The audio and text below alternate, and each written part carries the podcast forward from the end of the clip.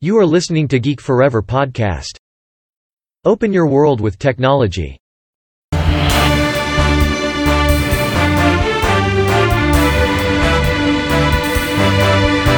This is Geek Daily.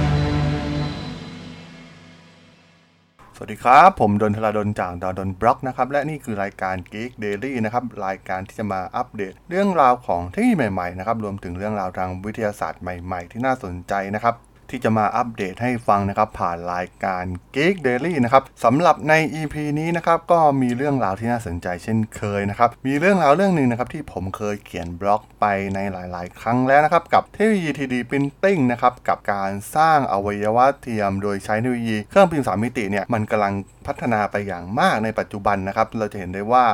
จากงานวิจัยรวมถึงจากบริษัทอเอกชนต่างๆนะครับ ที่กำลังทำการวิจัยเรื่องของเทคโนโลยี printing กับการสร้างอาอวัยวะเหล่านี้นะครับ อย่างที่มีข่าวดังในปีที่แล้วก็อย่างเช่น บริษัทอย่าง BioLife 4D นะครับที่เป็นบริษัททางด้านเทคโนโลยีชีวภาพในเมืองชิคาโกของประเทศอเมริกาเนี่ยได้ประสบความสำเร็จนะครับในการพิมพ์ 3 มิติของหัวใจมนุษย์ขนาดเล็กนะครับซึ่ง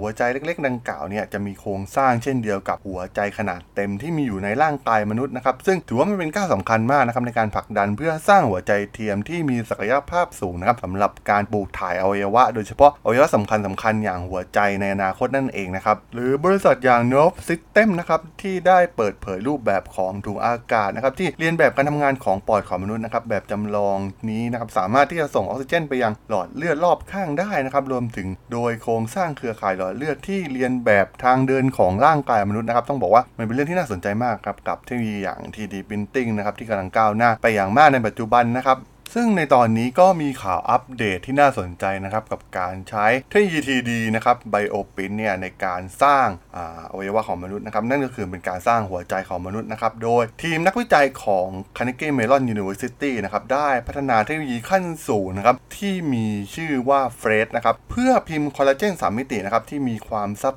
ซ้อนนะครับ อย่างไม่เคยปรากฏมาก่อนนะครับ แล้วก็ทำการสร้างส่วนประกอบของหัวใจมนุษย์นะครับที่มีการทอดลงจากเส้นเลือดขนาดเล็กๆนะครับโดยยเจ้าเทคโนโลยีที่ชื่อว่าเฟรดนี่เองนะครับ ที่ทำการอนุญาตให้บริษัทสตาร์ทอัพที่มีชื่อว่า Fluid Form นะครับทำการมุ่งมั่นที่จะขยายขีดความสามารถในการพิมพ์แบบ 3 มิตินะครับกับอวัยวะของมนุษย์นะครับ ซึ่งต้องบอกว่ามันเป็นศักยภาพที่สำคัญมากๆนะครับในการสร้างโครงสร้างที่ย้ำโครงสร้างทางชีวภาพ และคุณสมบัติที่สำคัญของเนื้อเยื่อของมนุษย์นะครับ ซึ่งทางศาสตราจารย์ Adam Feinberg นะครับที่เป็น CTO แล้วก็ผู้ร่วมก่อตั้งของ FluidForm นะครับได้กล่าวไว้ว่านะครับตอนนี้ก็ยังมีความท้าทายอยู่มากนะครับที่จะเอาชนะเพื่อนำพวกเราไปยังอวัยวะ 3 มิติ โดยใช้เทคโนโลยีทางชีวภาพเหล่านี้นะครับโดยใช้การทำงานของเครื่องพิมพ์แบบ 3 มิตินะครับซึ่งงานวิจัยในตัวอย่างของอเทคโนโลยีอย่างเฟรดนะครับก็แสดงให้เห็นถึงความก้าวหน้าครั้งสำคัญเลยนะครับในตอนนี้ แต่แม้ว่าเทคโนโลยีการพิมพ์ 3D เหล่านี้เนี่ยจะบรรลุเป้าหมายที่สำคัญนะครับ แต่ว่าต้องบอกว่าการพิมพ์โดยตรงของเซลล์สิ่งมีชีวิตนะครับ แล้วก็ใช้วัสดุทางชีวภาพ อย่างตัวคอลลาเจนอย่างในงานวิจัยชิ้นนี้เนี่ยมันก็ยังพิสูจน์ได้ยากนะครับ เพราะว่าอุปสรรคสำคัญนั่นก็คืออวัสดุชีวภาพที่มีความนุ่มนวลแล้วก็มีกระบวนการพิมพ์ เพื่อให้ได้ความละเอียดและความเที่ยงตรงที่จำเป็นมากๆนะครับในการสร้างโครงสร้างและฟังก์ชันทางสามมิติที่ซับซ้อนใหให้เหมือนกับร่างกายจริง ๆ ของมนุษย์นั่นเองนะครับ ซึ่งเทคโนโลยีที่มีชื่อว่า FRESH เนี่ยก็ใช้วิธีการพิมพ์แบบฝังนะครับ ที่สามารถแก้ปัญหานี้ได้ด้วยการใช้เจลคอย support ไว้ชั่วคราวนะครับทำให้สามารถพิมพ์โครงสร้างสามมิติที่ซับซ้อนโดยใช้คอลลาเจนในรูปแบบดั้งเดิมได้นั่นเองนะครับเนื่องจากว่าในอดีตเนี่ยการวิจัยเนี่ยจะมีข้อจำกัด เนื่องจากวัสดุที่มีความอ่อนนุ่มเนี่ยมันยากมากๆนะครับในการพิมพ์ให้มีความเที่ยงตรงสูง แล้วก็มีรายละเอียดมากๆอย่างอาอวัยวะของมนุษย์นะครับโดยเฉพาะอย่างหัวใจมันก็มี